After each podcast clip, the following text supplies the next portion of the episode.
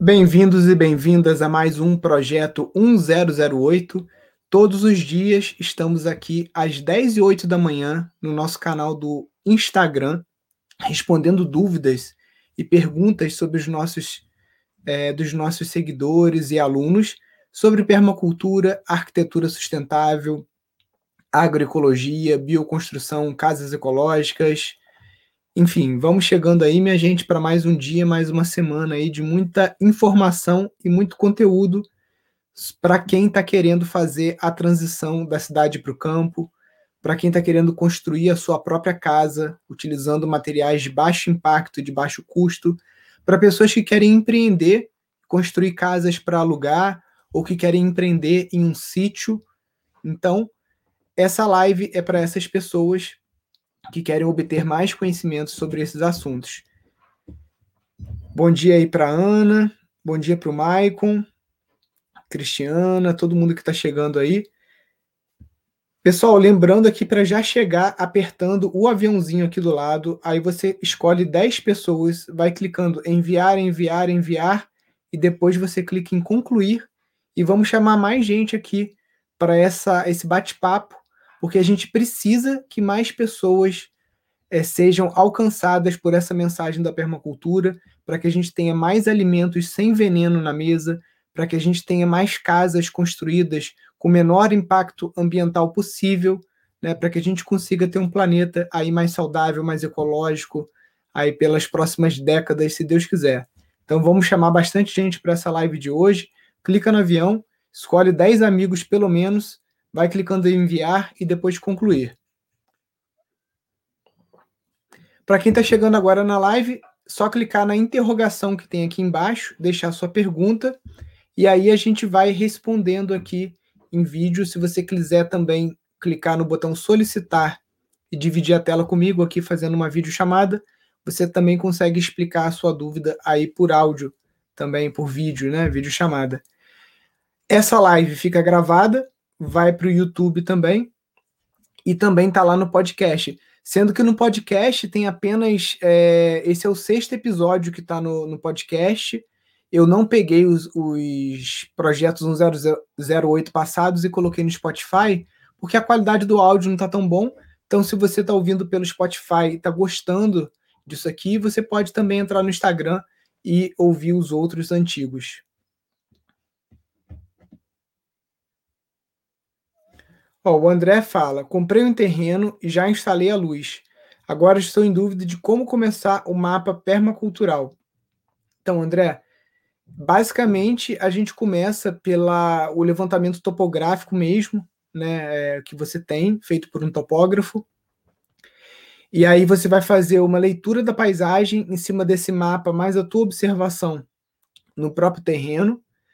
E o Bill Mollison costuma falar que o ideal era que a gente acampasse no terreno durante um ano antes de construir qualquer coisa, porque nesse um ano de observação das 4 estações, a posição do sol que muda no inverno, no verão, incidência de vento, então tem uma série de coisas que você conseguiria observar ao longo desse um ano antes de você começar já a sair construindo, né? É uma sugestão, né? Não é uma obrigação.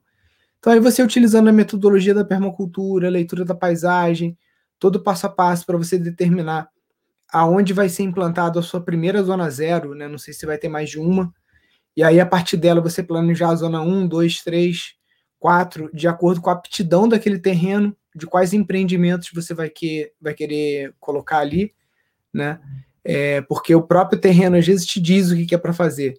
Tem um caso famoso, que um aluno falou para o Bill Mollison: ah, mas eu não consigo plantar nada no meu terreno, tudo que eu planto dá lesma, dá caramujo, né?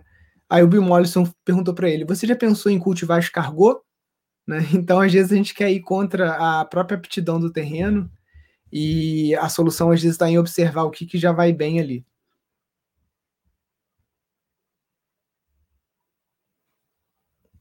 Estou construindo um galinheiro. O que seria melhor para estar fechando os lados?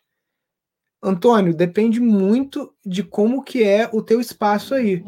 Por exemplo, se você tem alguns animais que atacam as galinhas, né, como, por exemplo, o lobo-guará ou alguns tipos de lontra, algum tipo de predador que vai atacar, você precisa fazer algo mais forte, né? Aqui a gente colocou uma tela e a gente colocou pedra, para que se algum animal cavar, ele vai encontrar pedra, né? Deu um trabalho danado, mas foi a forma mais ecológica que a gente encontrou de fazer o cercado em volta, né? E a estrutura do galinheiro mesmo a gente fez com pedras assentadas, com barro, dali para cima fez com pau a pique. Tá meio horroroso o nosso galinheiro, porque foi feito rápido com alunos também. Qual foi o investimento na construção da Tiny House? Não estamos com a planilha fechada ainda, mas a gente já chegou num número assim, prévio de que foi gasto R$1.000 por metro quadrado com material, tá? Isso porque a gente comprou tudo, ao invés de a gente cortar o eucalipto aqui no sítio, a gente resolveu comprar tudo já pela pressa e tudo mais. E, enfim, já temos aí um número prévio. A casa, isso da Casa Gaia, a Casa Cronos, o custo ainda está bem menor do que isso, tá? E as demais casas, né, a Demeter e a Casa Kairos, a gente vai estar levantando também, né? A minha aposta é que a mais barata vai ser a Kairos, porque a Kairos basicamente vai ser construída com 1 ou 2 caminhões de terra, acho que 1 caminhão de terra, que custa R$300, né? E basicamente vai ser adobe e terra compactada. O mais caro da Kairos vai ser fazer a forma, né? Mas é uma forma que depois a gente vai reaproveitar para umas suítes que a gente quer fazer aqui. Então, esse valor ele vai acabar sendo diluído em 8 edificações, né? 8 quartos que a gente vai fazer aqui depois.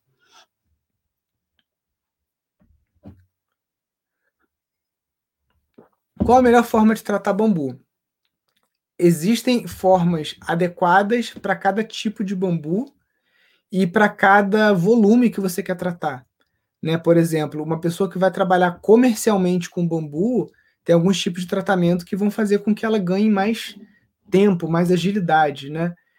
Outras pessoas que vão trabalhar com bambu só para o seu uso dentro do sítio mesmo, o seu consumo interno, a forma mais rápida, se é o bambu Filostaquis, né, que é o alastrante, mais rápida que eu digo que rende, né, entre um artesanal e uma coisa melhor, porque o artesanal é você passar o maçarico no Filostaquis, né? E a Yara, da Casa Flores Permacultura, que a gente vive citando aqui e compartilhando também posts delas, ela fez um negócio interessante. Ela pegou uma chaminé de, acho que 15 ou 20 centímetros, né, e fez, assim, 6 metros de chaminé deitada num cavalete. Aí, uma ponta da chaminé, ela tapou com uma tampa que ela fez. A outra ponta, ela conectou num tanque de combustível que ela comprou no ferro velho, com aquele cano, né, da descarga do carro e tudo, e dentro do tanque de combustível ela coloca água e ela faz uma fogueira embaixo desse tanque e ela produz vapor. Então ela criou um túnel de vaporização do bambu, que é um sistema que funciona principalmente para esse bambu aqui, que é o bambu mirim, né? Você tem 20 centímetros ali de chaminé, você consegue botar uma quantidade legal ali. Tem gente que faz isso com barril, solda vários barris daquele de ferro, né, e faz. Se é uma quantidade pequena para fazer um móvel, alguma coisa assim, você pode estar fazendo no maçarico. Esses aqui foram feitos no maçarico. Agora, se você está falando de bambus entoucerantes, bambu que dá entouceira, aí já são outras formas de tratar. As mais fáceis são a capilaridade e o tratamento em tanque. Você encontra isso detalhado no YouTube, digitando como tratar bambu Pindorama. E também no Google, você botar como tratar bambu Globo Rural, você vai encontrar algumas reportagens que foram feitas com a gente.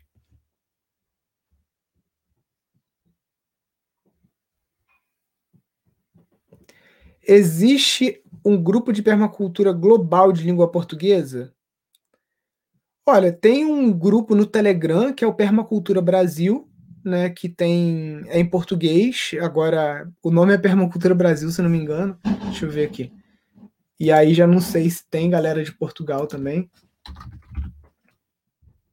Permacultura Brasileira é o nome do grupo, na verdade, né? Não sei se tem pessoas de Portugal. A Rede Pindorama está começando esse esforço, né? Ano passado e esse ano a gente tem investido bastante em anúncios lá em Portugal.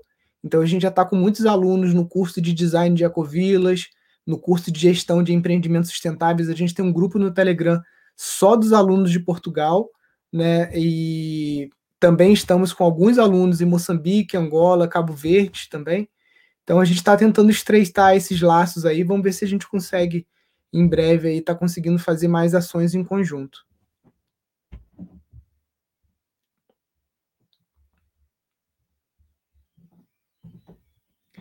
Tem um desafio no meu terreno quanto ao transporte de árvores. As árvores estão numa parte baixa do terreno.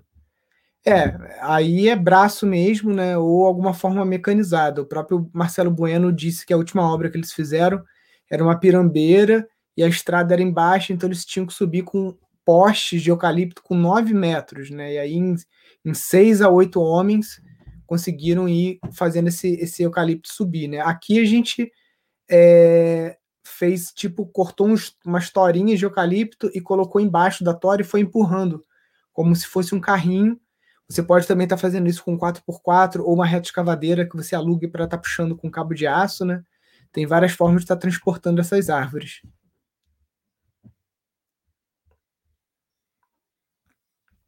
Como vocês fazem para furar o centro do bambu? O bambu gigante, a gente desenvolveu uma ferramenta. A gente pegou tipo um guidão de bicicleta e soldou um cano galvanizado, e a ponta do cano galvanizado ela foi afiada no esmeril. Então a gente vai empurrando aquele guidão de bicicleta, esse bambu ele já está na estante, né, na horizontal, e aí fica mais fácil da gente furar.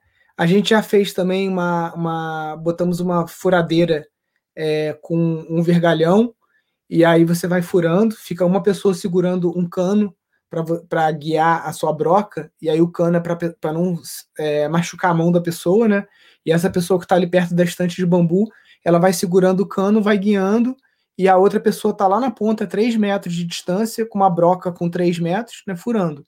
E aí a gente fura 3 metros de um lado, depois vai do outro lado da estante de bambu e fura os outros 3 metros. A gente está trabalhando aqui com 6 metros de comprimento. Bom dia, quero mais informações sobre a taipa de pilão líquida. Então, a taipa de pilão líquida foi uma pesquisa desenvolvida pelo professor Guido Loff, lá em Santa Catarina.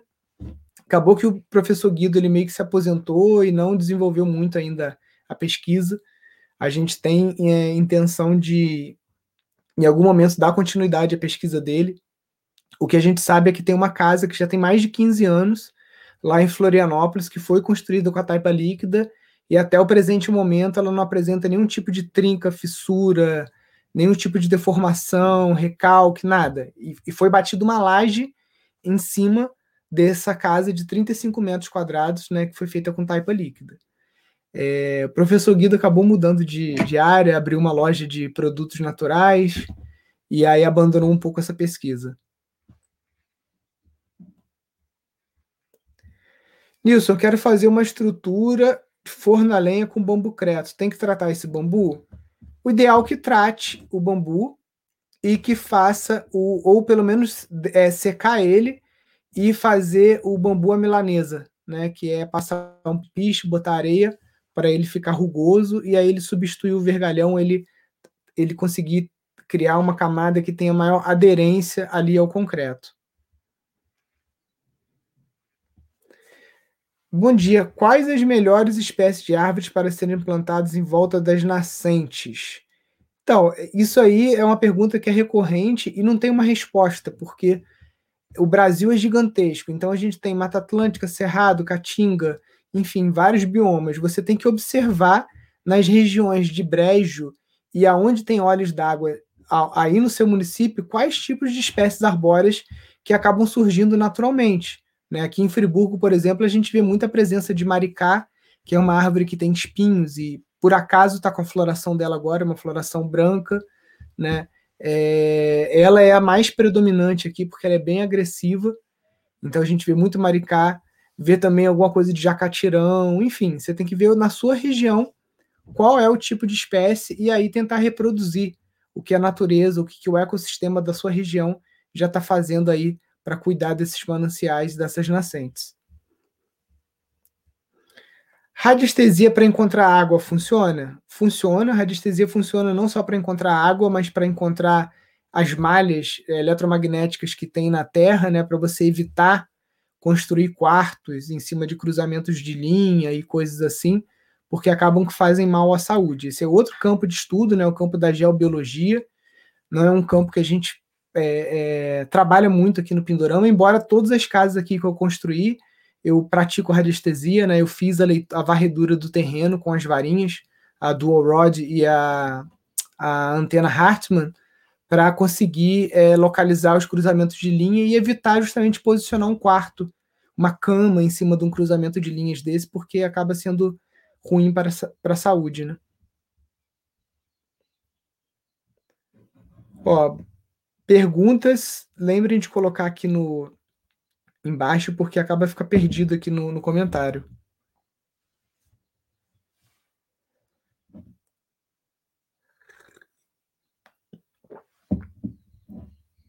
Ó, o Juliano Mioto está perguntando aqui, deixa eu até botar uma foto aqui, porque é uma situação exatamente como ele está falando.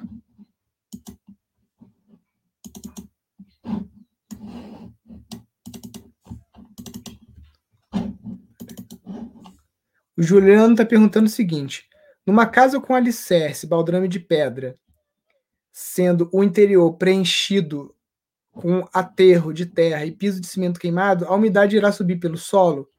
Como impedir? Impermeabilizar? Ó, isso aqui é exatamente a situação aí que ele tá. É um baldrame de pedra e a terra tá ali dentro. Certo? Então, alguns arquitetos aqui da região, porque tem tempo que a gente constrói assim aqui em Friburgo. Vou falar a opinião de alguns profissionais da construção.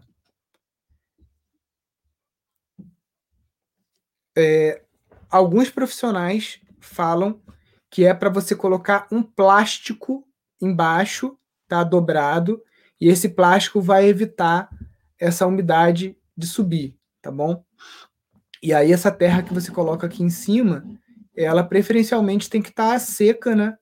O que é difícil aqui pra gente na época de chuva. E porque senão você vai bater o cimento, você vai prender um pouco de umidade ali dentro, né? Acaba que o cimento vai puxar essa umidade e uma hora vai transpirar. Outros profissionais falam que ao invés de colocar o plástico, que você deve deixar respirando, mas aí o contrapiso você deve fazer com algum aditivo impermeabilizante, como, por exemplo, o Sica 1, né, que é um aditivo impermeabilizante. Essa é uma opinião. Outra opinião, o Jorge Belanco, ele bate o cimento, aí ele coloca o plástico por cima, né, ele coloca pedras, pedra de mão, aquelas redondas, coloca um plástico por cima e aí bate o concreto por cima disso. Então, acima dessa camada de terra, ele coloca uma série de pedras redondas, plástico e bate cimento, tá? Ele está numa região mais fria lá, que é o Bolson, na Argentina, né? Então, não tem uma resposta, tem opiniões diferentes de diferentes construtores, né? Aqui a gente não colocou plástico, mas a camada de concreto que a gente está fazendo em cima, a gente está colocando não é nem pneu moído, são restos da indústria de sapato, de calçados, são aparas de espumas e coisas assim, para criar uma certa impermeabilização, e a gente vai fazer um piso térmico por cima, é um teste que a gente quer fazer aqui de um aquecimento de piso, né? Então tem várias respostas aí, você pode escolher dentre essas opções aí qual seria a melhor para você.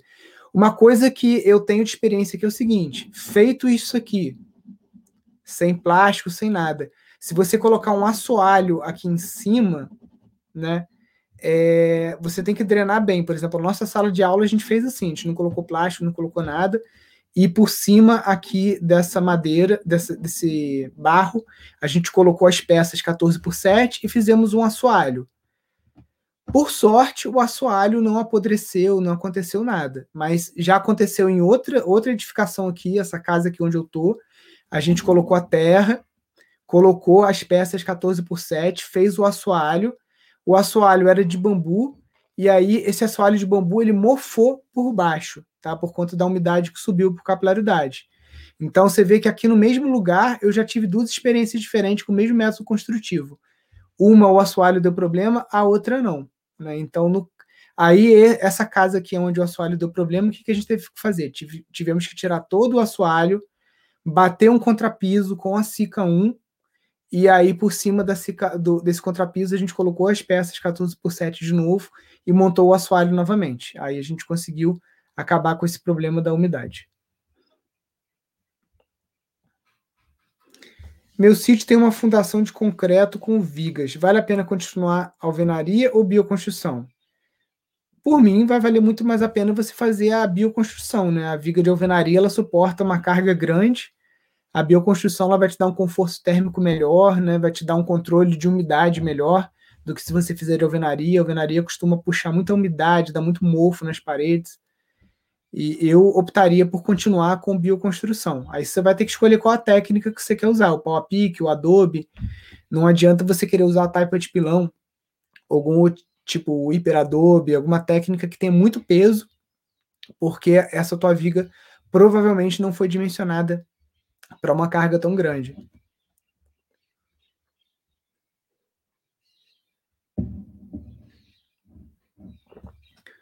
Para construções com terra ou madeira, como fazer para conter a umidade do banheiro? Então, lá na Tiny House, na Gaia, a gente vai fazer uma técnica chamada de ferro-cimento, que você estica uma tela de galinheiro e você faz uma massa de 2:1 de cimento. E aí depois, se você quiser, você pode fazer um cimento queimado por cima disso ou colocar azulejo, né? Aqui a gente usa muito azulejo de refúgio, a gente vai nas lojas de material de construção, sempre tem azulejo quebrado, a gente vai recolhendo e aí vai fazendo mosaicos com esses azulejos, reaproveitando esse material. É um material que normalmente vai para descarte. Na casa construída pela Morada Viva, a tubulação de água passa por debaixo do assoalho? Exatamente. A tubulação está dentro das paredes, então você tem 2 painéis e você tem a tubulação aqui, e os painéis estão aparafusados. Então, qualquer problema que eu tiver, eu desaparafuso o painel, eu tenho acesso aos canos. E está passando por debaixo do assoalho. Depois, se a gente achar que essa casa está muito fria, a gente vai colocar algum isolamento térmico por baixo e vai fazer um outro isolamento por baixo de madeira, alguma coisa. E aí os canos vão ficar ali dentro dessa caixa, né? Mas a princípio não, tá passando tudo por baixo, bem rente, então não dá para ver, não fica feio esteticamente, ficou um trabalho bem legal.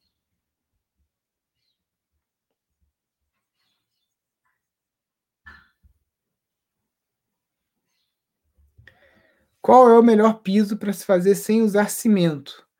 Então, sem usar cimento, você tem a baba de cupim, que é o chão de terra batida, que é um chão de terra, só que ele consegue ser varrido e a poeira não fica levantando, né? Outra opção são os pisos de madeira, né? A madeira, desde que seja da sua propriedade, que você faça reflorestamento ou que seja uma madeira de reflorestamento, ela é muito ecológica porque você vai estar imobilizando carbono, né? E agora a gente precisa capturar e imobilizar carbono, né? Se a gente quiser evitar que a temperatura do planeta suba e todos aqueles dados informados pelos cientistas, né? Então, o piso de madeira, por exemplo, é ótimo. O piso de bambu, no Tibá eles fizeram um piso lindo, maravilhoso, com esses laminados aqui de bambu. E aí eles pegaram os laminados de bambu, colocaram um do lado do outro, assim, em pé, né? Então fizeram um amarrado, né? Uns feixes em que os bambus ficam assim. Aí aqui em cima você passa uma plaina, né? Então fica lisinho, né? Ficou muito, muito lindo. Depois vocês podem procurar aí no Instagram, Tibá Rio. E deixa eu ver qual outra opção. Terra batida, bambu, madeira. A esteride de bambu também, o Luiz Carlos Rios usa muito na Colômbia. Ele pega o... Deixa eu tentar mostrar aqui, peraí. O Luiz Carlos Rios, ele pega o bambu gigante, que é muito comum na Colômbia. Peraí.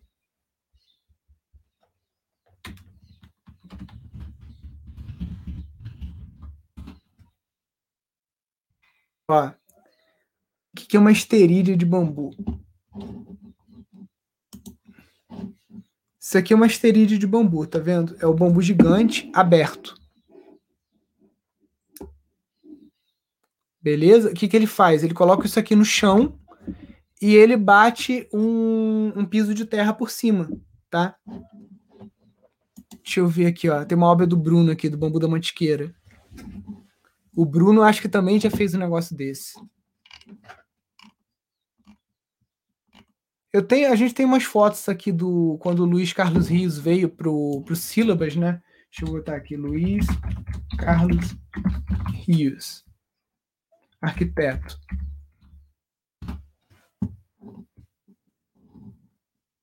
Ó, aqui tá Ah, aqui, ó, achei, ó. Tá vendo? Isso aqui é a marca registrada dele, ó. Marca registrada não de que é patenteado, tá, gente? Ah, até tá no próprio blog do Pindorama aqui. Isso aqui é um artigo. Peraí. Ó, tem um artigo inteiro aqui. Quem não conhece o nosso canal do YouTube, a gente fez uma série de vídeos lá chamado Zona Zero. Zona Zero na permacultura é a casa, né? E eu fiz um capítulo só sobre fundações e pisos de casa ecológica. Aí a nossa redatora pegou esse artigo e criou um artigo aqui em blog, né? Tá vendo aqui, ó? Deixa eu desativar o comentário. Porque aí fica...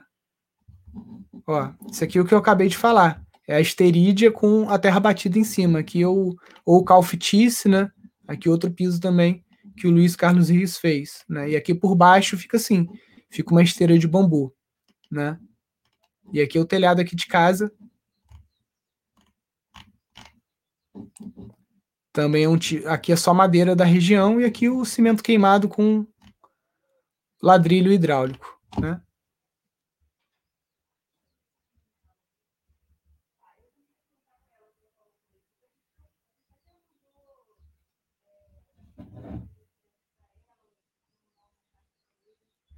Dicas para construções em locais extremamente quentes como Cuiabá. Gostaria de evitar o ar-condicionado. Tabata, primeira coisa é você criar um desenho adequado. Primeiro, leitura da paisagem, né? Você observar aí o seu terreno e ver aonde é o melhor local para você construir a casa. Segundo ponto é um desenho de acordo com a arquitetura bioclimática, para que você consiga criar uma climatização natural, tá? E existem várias formas de fazer isso. A arquitetura árabe e mourisca, os caras desenvolveram várias técnicas como o efeito chaminé, aqueles lagos artificiais no centro da casa e também do lado de fora. Então tem alguns tipos de situação que os árabes criavam, que era o seguinte: do lado de fora você tinha tipo um chafariz ou um laguinho, né, artificial, e você tinha uma abertura logo acima do lago. E ali um efeito chaminé com uma janela lá no alto que vai expulsar o ar quente e vai puxar aquele ar frio para dentro de casa. E esse ar frio ele está saindo de cima da lâmina d'água do lago. Então ele vai estar trazendo um ar fresco para dentro de casa, né? Então você pode estar pesquisando aí um pouco essas referências do Oriente Médio, tá? E lá, inclusive, como que eles fazem as casas, né? São paredes de adobes muito largos para criar uma inércia térmica bem grande, né?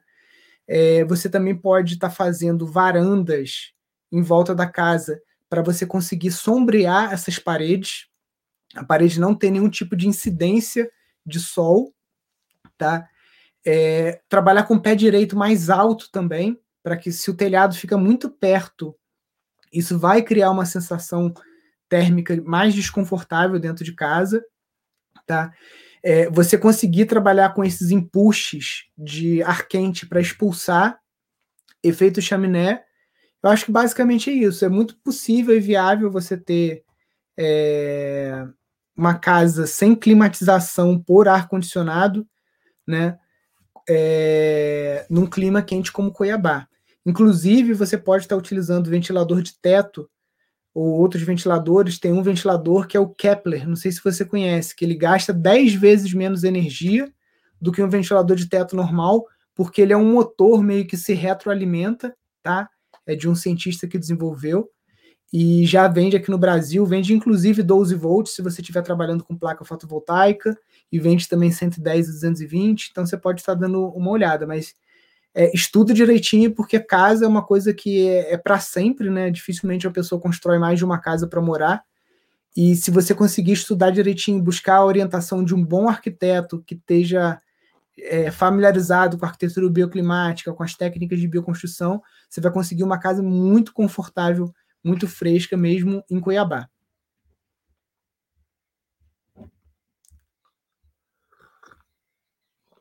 Indica algum produtor de fibra de bambu em forma de placas para produção de remos? Então, Nath, tem um aluno nosso que é o Felipe. O projeto dele se chama Alma de Peixe. Eu acho que você consegue achar aí no Instagram.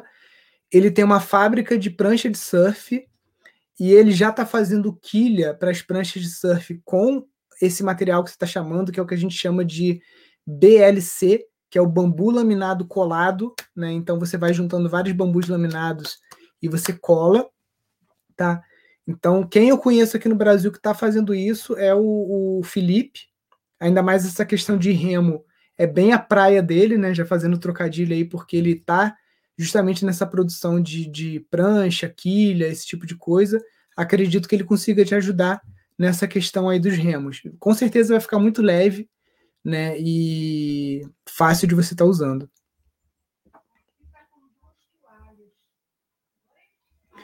Tem como fazer furo no tijolo de adobe? Tem sim. Pena que eu não estou com a foto aqui, mas a gente fez uma forma que basicamente a gente colocou 2 canos. Você bota 2 canos ou 2 bambus no meio da forma e quando você jogar o barro ali e você puxar, já vão ficar os 2 furos ali, entendeu? Então você pode reproduzir aquele desenho do tijolo de solo cimento no seu adobe, basicamente colocando 2 canos dentro da forma.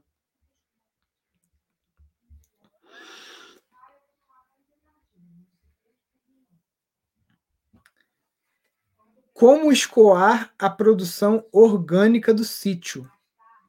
Então, vamos lá. Uma coisa que a gente sempre fala nos nossos eventos online gratuitos, e o próximo deve ser lá para abril, maio, que é a jornada para um sítio rentável, né? É que não adianta você pensar no sítio só como produção de alimentos, né? Você tem que ter outros modelos de negócio para compensar a sazonalidade, compensar até mesmo altos e baixos aí do valor de mercado de algum produto que você esteja aí produzindo, né? O que a gente tem visto dar certo aqui na nossa região e aqui no interior do Rio, o pessoal que está conseguindo escoar bem a produção orgânica, são as pessoas que estão muito ativas no Instagram e nos canais digitais. Tem grupo de WhatsApp com os clientes, então estão conseguindo fazer o que a gente chama de um marketing digital para os seus produtos orgânicos, tá?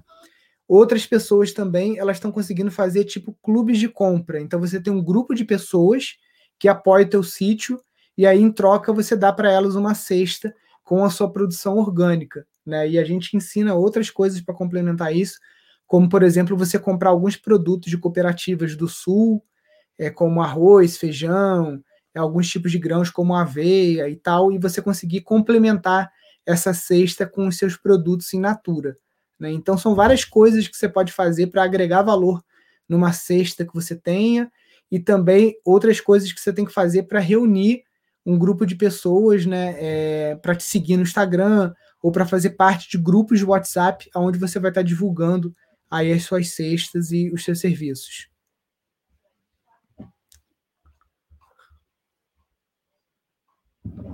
Bom dia, o que você acha sobre o uso de tijolo maciço? Mário, o tijolo maciço, principalmente se ele for de demolição, é fantástico, porque o tijolo maciço te permite reduzir quase que a zero o uso de vergalhão numa obra, tá? Então, por exemplo, se você quer fazer uma janela na alvenaria normal, convencional, você vai ter que fazer uma verga de concreto armado com 2 ou 4 vergalhões ali por cima da janela, né?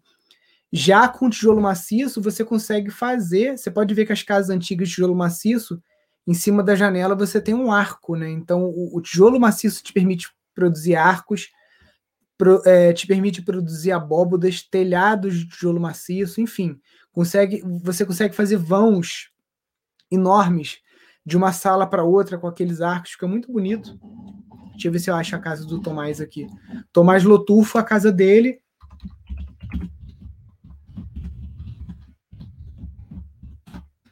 A casa do Tomás Lotufo, ele reaproveitou os tijolos maciços. Ó, tem uma foto aqui. Para vencer esses vãos. Peraí, deixa eu ver se eu... Aqui, ó, tá vendo? Esse arco aqui é todo feito de tijolo maciço. Então ele utilizou bastante. Utilizou para fazer o forno a lenha. Isso aqui é a casa dele. E a casa dele é São Paulo, capital. Tá lá no Butantã. Né? Então... dá para fazer bioconstrução na cidade também. Pessoal, só lembrando de fazer as perguntas aqui na interrogação, porque nos comentários eu não consigo acompanhar muito bem. O que é baba de cupim? Então, na verdade, o que a gente usa é a terra do cupinzeiro, né? Então, aquele cupinzeiro que tá no pasto, dá para você utilizar ele para você estar fazendo o chão, não só o chão, vou aproveitar que eu estou com a reportagem do Tomás aqui aberta, que isso aqui é uma casa que ele construiu em Botucatu com blocos de terra de cupinzeiro, tá? Isso aqui, ó, a estrutura da casa é feita com cupinzeiros no sítio em Botucatu, interior de São Paulo. Então, enfim, cupinzeiro dá para fazer um monte de coisa. A baba de cupim, existe uma baba de cupim sintética que foi desenvolvida em laboratório a partir da observação da baba do cupim mesmo do pasto, e cupim de solo, né? E ela é utilizada como impermeabilizante de solo, né? Dá para fazer bastante coisa com ela. O pessoal usa até mesmo em estrada para conseguir meio que fazer um asfalto ecológico.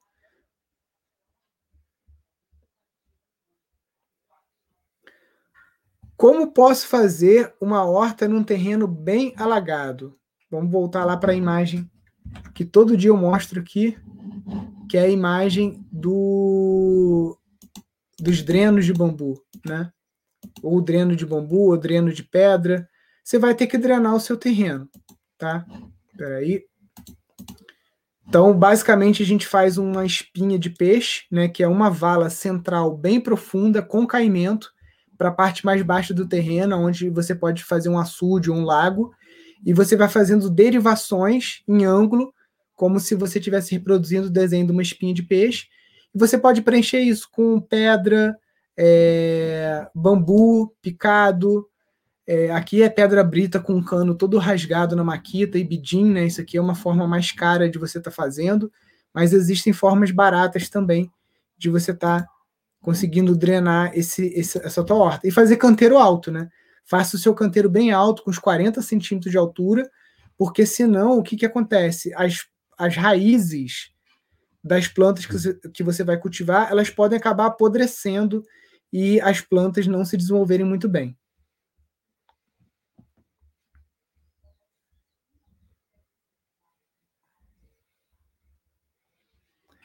Como tratar para reaproveitar a água cinza? Alexandre, você pode estar fazendo isso através de um processo que a gente chama de fitodepuração. Tá? A fitodepuração basicamente é um tanque ou uma piscina onde a gente coloca algumas plantas que têm propriedades de limpeza da água.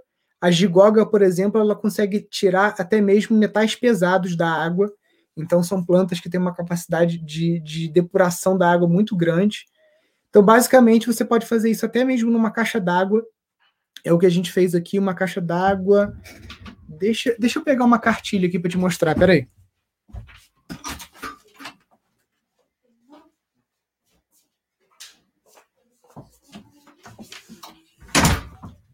Essa cartilha aqui foi desenvolvida por uns alunos aqui do Pindorama. Eles fizeram um projeto chamado Sapiência Ambiental. Aí aqui, depois eu vou ver se eu... Ó, aqui tem um processo de saneamento ecológico, tá vendo? E aqui, por último, é a fitodepuração que eu te falei, ó. Esse cano aqui, olha como que ele é... Peraí. Aqui embaixo tem o desenho do cano, ó. Deixa eu desativar o comentário aqui. Espera aí. Senão não vai dar para ver. Ó. Então esse cano entra no fundo, é um cano todo furadinho, tá? Tipo um T. E aqui você vai colocar uma camada de biofiltro, né? Onde você tem tijolo cerâmico moído, você tem brita, você tem uma tela de sombrite para separar, né? E essa água ela entra embaixo e ela vai meio que subindo. Aí aqui as plantas limpam e aí você consegue ter uma saída para você reaproveitar essa água cinza.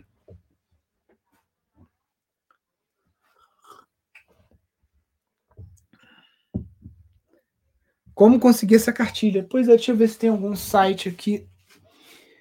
A Sapiência Ambiental está aqui no Instagram, tá? É Sapiência Ambiental. Pessoal, super gente boa, eles fizeram um curso aqui de permacultura, né? A Lígia. Deixa eu ver aqui se tem... Então, eu acho que essa cartilha aqui em papel vai ser difícil vocês conseguirem, porque a tiragem foi só de 500 exemplares, né? Eles fizeram isso aqui por um projeto lá em São Paulo e tudo mais, mas eu não sei se, talvez no Instagram deles, aqui da Sapiência Ambiental, vocês consigam encontrar uma versão em PDF para baixar, ou algum croquis que eles tenham disponibilizado lá.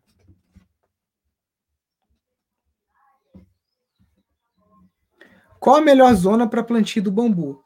Então, depende da espécie que você quer plantar, porque o bambu gigante, por exemplo, ele vai criar uma área de sombreamento de pelo menos uns 18 a 20 metros. Então, se o teu terreno é grande o suficiente para a sombra desse bambu não atrapalhar os seus plantios, não sombrear nenhuma edificação, você poderia ir plantando nas bordas, né? Os portugueses trouxeram esses bambus aqui.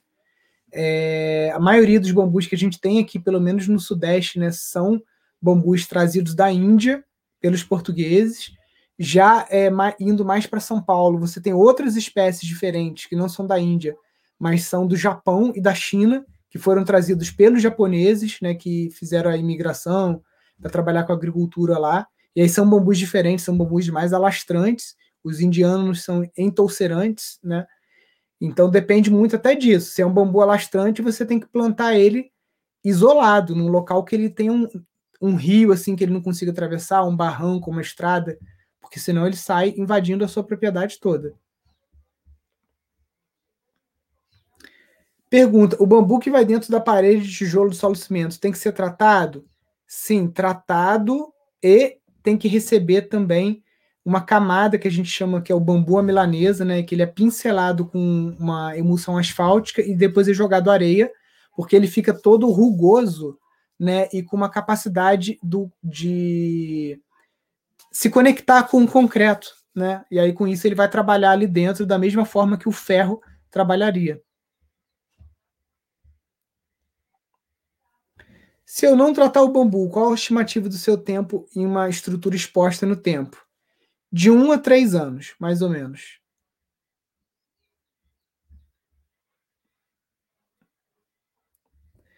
Onde os alunos procuram a biblioteca do Pindorama? Não lembro o nome que você mencionou. Não, a gente... É até uma boa ideia, Verônica. Ah, tá. A base de conhecimento, que você deve estar falando, né? Então, a base de conhecimento... ela vai estar disponível dentro da plataforma Hotmart lá de vocês. A gente ainda está preparando ela, porque a gente teve uma dificuldade muito grande. A gente está há 45 dias tentando configurar ela. É um sistema que a gente comprou parecido com o Zendesk, só que, nossa, uma dor de cabeça para configurar aquilo. Mas você já tem no curso de gestão de empreendimentos sustentáveis todas as apostilas nas abas materiais dentro da plataforma Hotmart. E no curso de Casas Ecológicas ainda não tem muita apostila nem nada publicado, porque o curso está sendo ainda gravado, né? Esse material escrito ele vai ser produzido após as edições dos vídeos.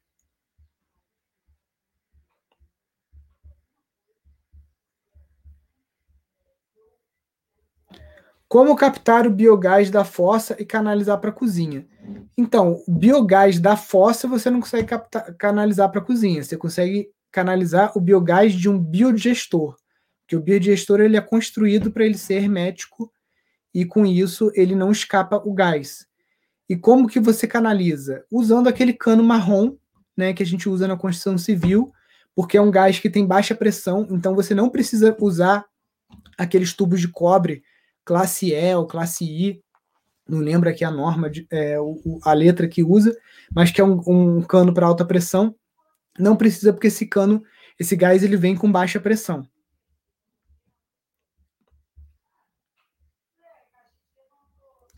Qual é o nome todo do Carlos que você citou? Ele está no Instagram? Tânia, não sei se o Luiz Carlos Rios está no Instagram não, porque ele é bem offline. Ele é um cara da meditação, fala bem devagar, todo conectado assim. Eu não acredito que ele esteja muito nessa de Instagram não. Mas o nome dele é Luiz Carlos Rios, arquiteto da Colômbia. A gente trouxe ele aqui em 2016 para dar um workshop.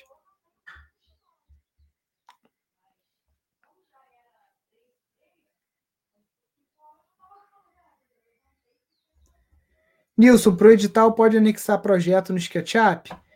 Carlos, eu acho que lá naquele formulário que a gente colocou, só tem um campo de anexo que é para você anexar o plano de negócios, né?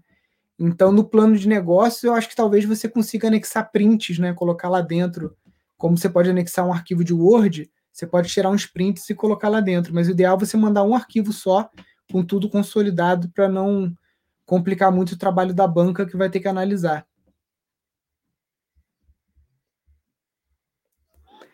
Quero reformar uma casa de tijolos batidos, feita no barro, muito antiga. Tem como impermeabilizar?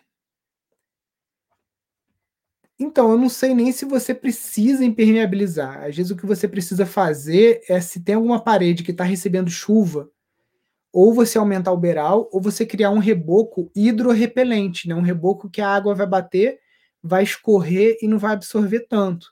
E aí você consegue fazer isso com rebocos de areia, argila, junto com esterco de vaca e caseína, né, soro do leite, ou leite de vaca, ou leite em pó, baba de cacto, cinza de fogão. Então tem várias formas de você estar fazendo esse reboco externo, até mesmo com 2, 3% de emulsão asfáltica, como o Gernot Mink também mostrou no livro dele, e a gente testou aqui também, para você transformar o reboco hidrorrepelente. Mas o tijolo não precisa impermeabilizar.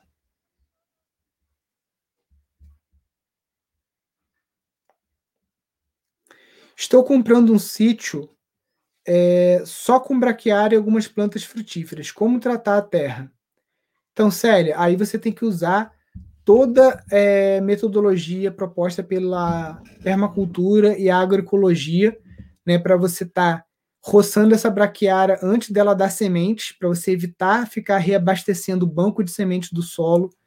Você vai ter que estar vindo também com alguma adubação verde, que consiga nitrogenar e descompactar esse solo, né? Porque se é um solo com braquiária, provavelmente ele foi explorado por gado muito tempo, então deve estar muito pisoteado, compactado, e aí você pode plantar nabo forrageiro, até mesmo um cultivo de mandioca, mesmo que não seja para você colher essas mandiocas, porque se o solo estiver muito degradado, às vezes as mandiocas vão vir bem fininhas, bem ralinhas, mas já serve para você estar descompactando o solo.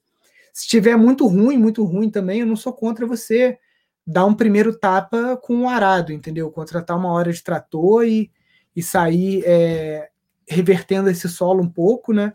Para dar uma descompactada, e aí você vir com adubação verde na veia, bastante crotalária, respeitando também as adubações de inverno, né? Com aveia preta e outras fontes, colocando bastante bocache nesse solo, bastante cobertura vegetal por cima do bocache também, para você trazer micro-organismos para dar vida a esse solo de novo, colocar humus de minhoca, né? Colocar minhocas também, ou tentar trazer as minhocas para ir, colocando bastante matéria orgânica, fazendo uma compostagem laminar, enfim, tem várias estratégias, né? Porque é quase uma guerra você pegar um solo muito ruim, compactado, cheio de braquiária, para você transformar ele numa terra muito boa para cultivar, né? Então, para toda guerra, a gente precisa de várias estratégias. Então, você vai somar várias estratégias para alcançar esse teu objetivo de transformar essa terra dura, cheia de braquiária, num solo preto, cheio de vida e muito fértil para você cultivar.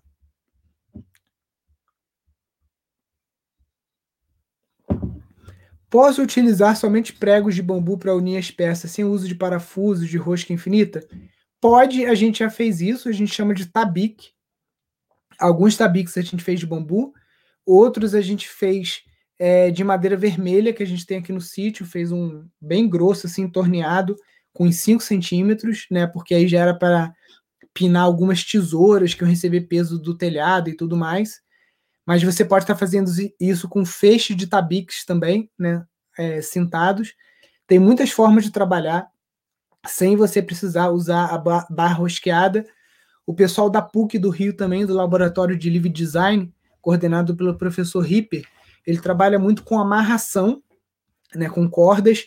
Inclusive, eles ganharam um edital uma vez da FAPERJ, o Fundo de Amparo à Pesquisa, e eles construíram um galpão com 240 metros quadrados, todo feito de vegetais, né? Porque a estrutura era de bambu, as cordas eram de cânhamo e a lona era de algodão com cânhamo, alguma coisa assim que era super resistente.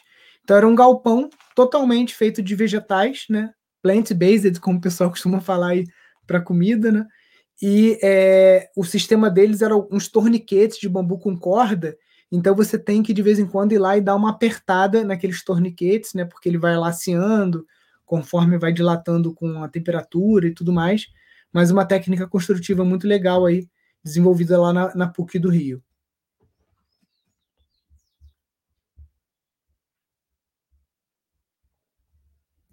Para ser membro do Instituto, que formas de pagamentos que tem? Michael, na verdade, a gente não cobra para ninguém ser membro do Instituto. Você pode entrar lá na rede.pindorama.org.br, cadastrar o seu sítio ou se cadastrar no banco de talentos sem nenhum custo, a ferramenta é gratuita. A gente cobra só matrícula nos nossos cursos online. Os principais cursos online que a gente tem, que são assim, os melhores, né, são o curso de Gestão de Empreendimentos Sustentáveis, né, que a gente está aí na turma 6, se não me engano, e o curso online de Construção de Casas Ecológicas. E você encontra o link para inscrição nesses cursos aqui no link azul que fica aqui no nosso perfil do Instagram, sendo que o curso de gestão, as inscrições estão fechadas, você tem que esperar abrir uma turma, mas o curso de casas ecológicas a gente está permitindo que as pessoas entrem qualquer dia, qualquer hora, até a gente fechar, né, e aí voltar a trabalhar com ele em abertura e fechamento de turma. Então, o curso de casas ecológicas ele está até com valor promocional, ele está saindo por R$ 998, porque ele ainda está em gravação, né? Então, hoje a gente está aí com cerca de 15% das aulas gravadas, ainda tem muita coisa para desenrolar nesse curso. Provavelmente, quem comprou o curso vai esperar ainda pelo menos aí uns 8 ou 9 meses para ter acesso a todas as aulas. Isso se não der um ano, né? Porque são 4 casas, né? A gente está construindo praticamente uma vila e mostrando 12 técnicas diferentes, para as pessoas optarem pela construção que se adeque mais à realidade delas, tanto de habilidades, quanto de materiais, quanto de clima, né? Então, hoje você tem a oportunidade de entrar no curso online de casas ecológicas, pagando menos de R$ 1.000, e quando esse curso estiver totalmente gravado, aí ele vai subir de preço, provavelmente vai dobrar de valor, né? É uma oportunidade para quem quer sair do aluguel, para quem quer construir com as próprias mãos, quem quer construir gastando pouco ou utilizando materiais de baixo impacto, também para quem quer empreender, como o caso aqui, a gente está construindo casinhas para alugar ou para receber alunos futuramente, né, quando acabar essa pandemia. Então, tem várias formas aí. Tem alunos que estão comprando também para se tornarem bioconstrutores e empreiteira e começar a construir e trabalhar com obra. Olá, meu nome é Val. Fiz algum vaso de bambu e após o contato com a terra e o sol eles partiram. O bambu ele racha, porque ele tem as fibras todas assim longitudinais, né? Então, é quase uma certeza que o bambu vai rachar se ele ficar no sol. Então, geralmente, a gente cinta ele com uma cinta de inox para evitar que ele abra quando a gente está trabalhando numa construção que vai pegar sol, tá?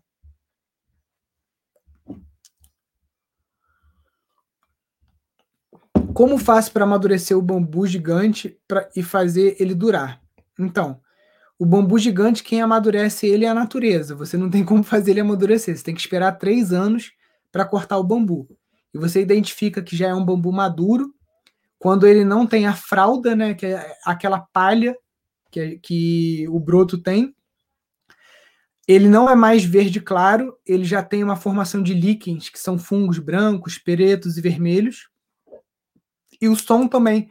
quando você bate nele pelo barulho, se você bater nele com as costas do facão, você vai perceber que o som é diferente de um bambu maduro para um bambu verde. É claro que isso a gente já tem um ouvido mais treinado e já consegue saber melhor, né?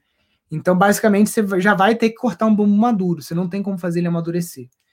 E aí, esse bambu maduro, se é, no caso, o bambu gigante, o ideal é você tratar ele num tanque ou tratar ele por capilaridade. São as duas formas que você vai conseguir um melhor tratamento para ele durar indefinidamente, da mesma forma que a madeira. Aí, para você ver esse tratamento, é só procurar no YouTube o canal do Instituto Pindorama Como Tratar Bambu.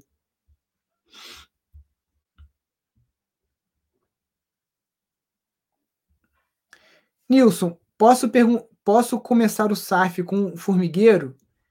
Então, o formigueiro, ele tá lá porque o teu solo tá desequilibrado. Você vai começar o SAF, as formigas vão escolher algumas plantas e vão acabar cortando elas, geralmente as plantas mais fracas. Se você quer entender um pouco esse processo, você pode pesquisar aí no Google a lei da trofobiose, tá? E então vai acontecer, só que você vai colher alguma coisa. As formigas não vão dar conta de destruir tudo. E o próprio sistema agroflorestal, ele vai trabalhar pela regeneração e pelo equilíbrio do teu solo. Então, uma hora, as formigas vão reduzir drasticamente. Então, no início, elas vão dar um pouquinho mais de trabalho. E aí, por exemplo, se você vai plantar alguma frutífera que você não quer que as formigas comam, uma coisa que a gente faz aqui, a gente pega a caixinha de leite, desmonta ela, faz um cone em volta aqui do caule, né, um conezinho, e passa um pouquinho de graxa ou de silicone, o que você quiser, na árvore. Então, a formiga, ela primeiro já não vai conseguir subir por conta do cone que você fez. Se ela conseguir subir, você coloca uma graxazinha ali, vai subir uma, duas, depois elas vão ver que é furada e não vão mais subir, né? Porque, vamos supor que você compre algumas mudas de laranja, alguma coisa assim. A formiga adora cortar laranja, até o próprio eucalipto, se você quiser colocar alguns, né? E essas mudas muitas vezes são caras, né? Então, você vai botar lá, vai ficar perdendo muda para formiga. Então, você tem como se prevenir um pouquinho das formigas aí, fazendo esses cones com a graxa.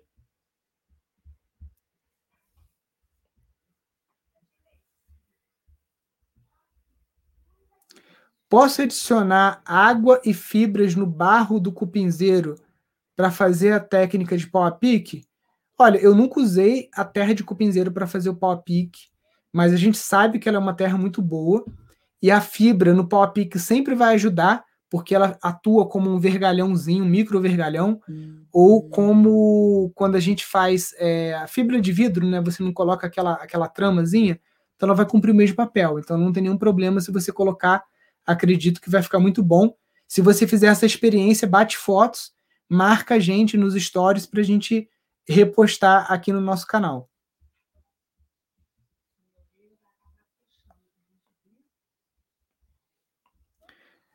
O Michael não trabalha com cartão de crédito, a gente tem parcelamento no boleto para todos os nossos cursos, tá? Basta você entrar em contato com contato@pindorama.org.br ou aqui no direct aqui do Instagram, que aí as meninas do atendimento, elas conseguem te instruir aí com o link para você estar fazendo o curso de casas ecológicas parcelado no boleto.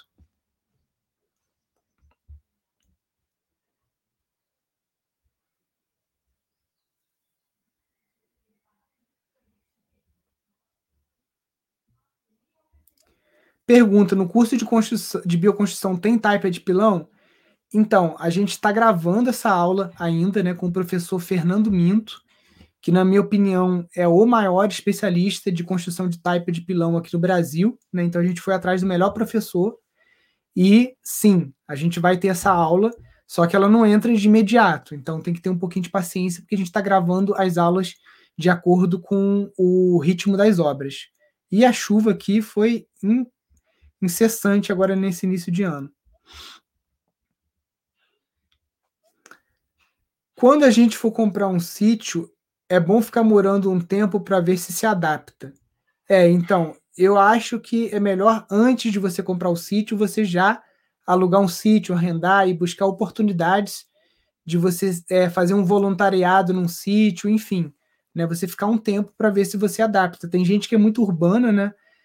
A minha mãe é muito urbana, ela está aqui durante a pandemia e ela já falou que não volta para a cidade de jeito nenhum. A gente está até entregando o apartamento dela porque ela não quer voltar. Então, eu acho que depois que você se acostuma com a vida no campo, é muito difícil você se readaptar a uma vida urbana.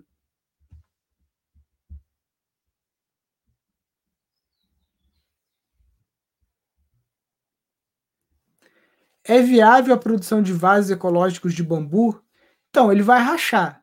Então, você tem que fazer com um sisal, uma cordinha em volta dele, né, para evitar, quando ele rachar, ele abrir por dentro. Você, às vezes, vai ter que fazer alguma impermeabilização, porque o bambu não é para ficar em contato com terra molhada, ou só se você usar ele apenas como um cachepô. Você vai colocar um vaso ali, vai tirar o fundo, e o bambu está ali apenas envolvendo aquele vaso plástico, né, com um cachepô, aí dá certo também.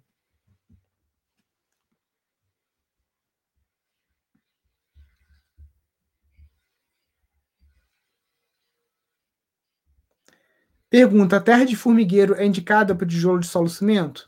Olha, eu nunca fiz essa experiência, mas eu nunca vi ninguém usar terra de cumiseiro para tijolo de solo-cimento. Geralmente a gente utiliza um barro vermelho, pouco de areia lavada e uma parte só de cimento.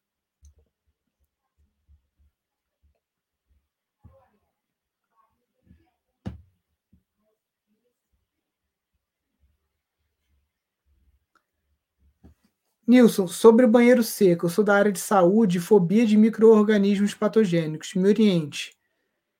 Então, cocô com água prolifera muito mais bactéria do que cocô com serragem, tá, Neuza? Isso aí é uma coisa que você pode pesquisar e você vai chegar nessa conclusão aí através de dados científicos, tá? Então, o banheiro seco é super seguro, você não tem contato com as fezes, tem vários tipos de banheiro seco que você consegue fazer, que você coloca 2 vasos sanitários, um tonel grande, então você fica 6 meses compostando, aquilo ali virado para o norte, pegando sol também, então não tem nenhum problema de patogênese, né, nessas fezes, pelo tempo que elas ficam compostando e pela temperatura que ela chega. Pelo contrário, quando a gente mistura água com cocô e tem uma fossa mal feita, que é o que acontece aqui no Brasil direto, né, ou valão de esgoto ou tudo o resto, eu duvido que você conheça uma comunidade em que as crianças têm algum tipo de verminose por conta de banheiro seco. É sempre o contrário, as crianças têm verminose por conta de cocô misturado com água.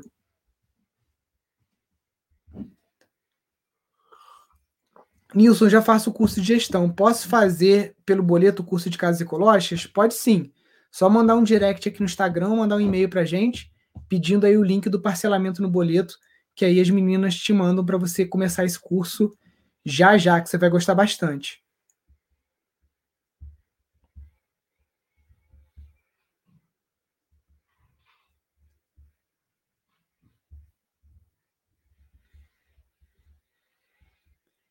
Quando eu vou para o interior, eu não consigo dormir. Para mim é o contrário. Quando eu vou para a cidade, eu não consigo dormir. Com barulho de moto, de caminhão, de ônibus.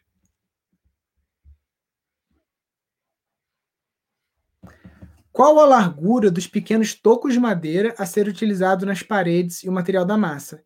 Então, essa técnica é chamada de paredes de toquinho ou cordwood, tá? Ela é feita com tocos secos e a largura vai depender de como que você está construindo essa casa. Se esse cordwood seu vai ser estrutural, aí esses tocos têm que ter 40 centímetros.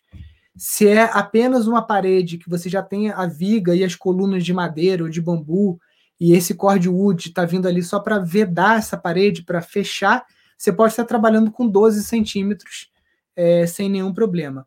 A massa que a gente usa para assentamento é a mesma massa do adobe, areia e barro.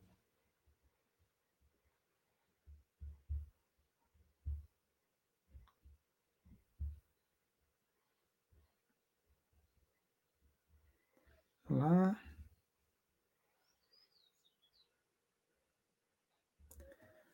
Qual o melhor material para impermeabilizar a madeira de pinos que não seja tóxico? Né? O pessoal vai achar que eu ganho alguma coisa do Donizete, mas está aqui, ó. Nem a resina dele eu ganho. Toda vez que eu preciso eu compro, mas é a resina Imperveg, é uma resina de mamona atóxica. Ela, inclusive, é usada para tanques industriais onde vai produto alimentício. Então, ela não deixa nenhum resíduo no alimento. E você consegue trabalhar com ela muito bem para resinar o pinus. O pinus fica meio que vitrificado. Tanto que a gente tem pias aqui em casa, que a gente fez de bambu, pia que a gente escova o dente todo dia, as pias já tem 4 anos de uso, não tem nenhum sinal de fungo, de nada nas pias resinadas aí com a resina de mamona.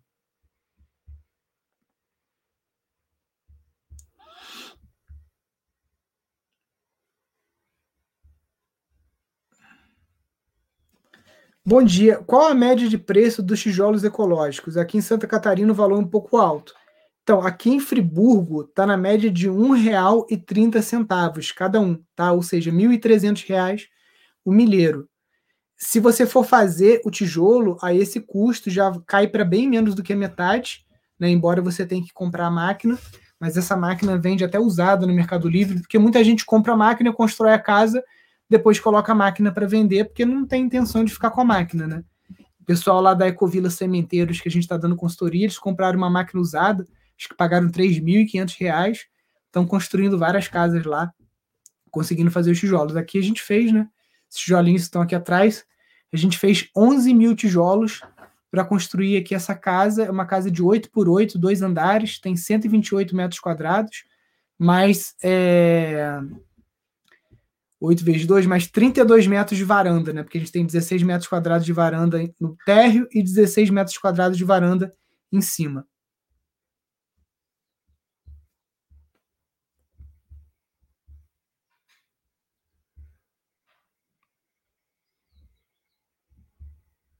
Vamos lá, perguntas. Quando haverá uma palestra sobre manejo do lixo? Como a gente gera lixo? Meu Deus. Então, 19, 20 e 21, anotem na agenda, a gente vai ter um festival gratuito online, que é o Festival da Sustentabilidade, que normalmente é um evento presencial, que a gente faz aqui em Nova Friburgo, junto com um simpósio de bioarquitetura e sustentabilidade, né, que é o Sílabas, a gente vem fazendo desde 2016, é um encontro dos alunos do Instituto Pindorama, vem gente do Brasil todo, vem gente até de outras partes do mundo para esse evento aqui em Nova Friburgo. Esse ano aí, infelizmente, graças à pandemia e graças ao nosso querido presidente e aos ministros da saúde, que eu não sei nem mais quem é, né, porque troca toda hora, a gente não vai ter, né, se fosse qualquer país mais civilizado hoje, a gente já estaria, enfim, mais avançado, né, vídeo declínio, se você pegar a curva lá dos Estados Unidos, você vai ver um declínio muito grande do número de pessoas infectadas por Covid, desde que a vacina começou a ser feita em massa lá, vacinação em massa, né? Mas, então, graças ao nosso presidente, esse ano o Sílabas vai ser online de novo, né? Ninguém aguenta mais esse negócio de online, tava doido para fazer o evento presencial, inclusive o presidente está patrocinando o nosso evento, né? A gente tem que botar o logomarca lá do Pátria Amada Brasil, lá no evento, porque a gente conseguiu um edital com o Ministério da Cultura, né? Então o evento vai estar sendo online e uma das palestras vai ser com o pessoal do Menos um Lixo, e é um pessoal que entende bastante. A gente também vai ter oficinas de compostagem, tá? Então vai ser um evento assim que vai ter programação o dia inteiro, vai começar de manhã com prática de yoga, depois vai ter oficinas, palestras, debates, e no final da noite, todo dia vai ter um show ao vivo, que vai ser transmitido aqui do Pindorama, vai ter uma banda só com instrumentos de bambu, violino, um monte de coisa, tudo feito de bambu, né? Vai ser bem interessante. Enfim, então anotem aí na agenda que aí a gente vai ter essa palestra sobre manejo do lixo aí dentro do Festival da Sustentabilidade.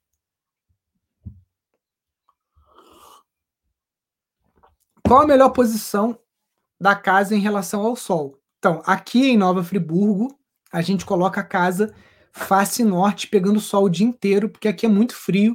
Aqui a gente tem 3 meses de calor e 9 meses de muito frio, tá? Então a gente prefere as casas face norte, pegando o sol do nascente ao poente. Lá em Cuiabá, já não sei se vocês prefeririam fazer a casa dessa forma, né? Às vezes só para você ter um telhado para captação de energia solar ou para aquecimento de água, e aí você teria que ter um telhado face norte. Mas depende do clima, depende da sua região, depende se você está no litoral ou na serra, né?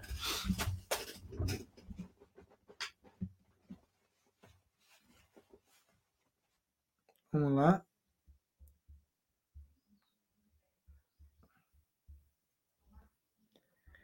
Posso passar verniz em cima da resina?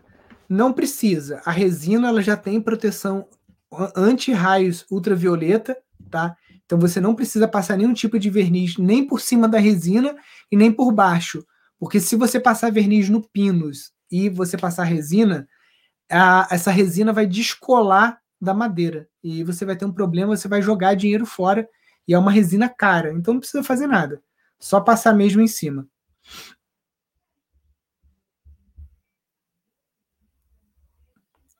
Quais conselhos para quem está começando com plantio orgânico?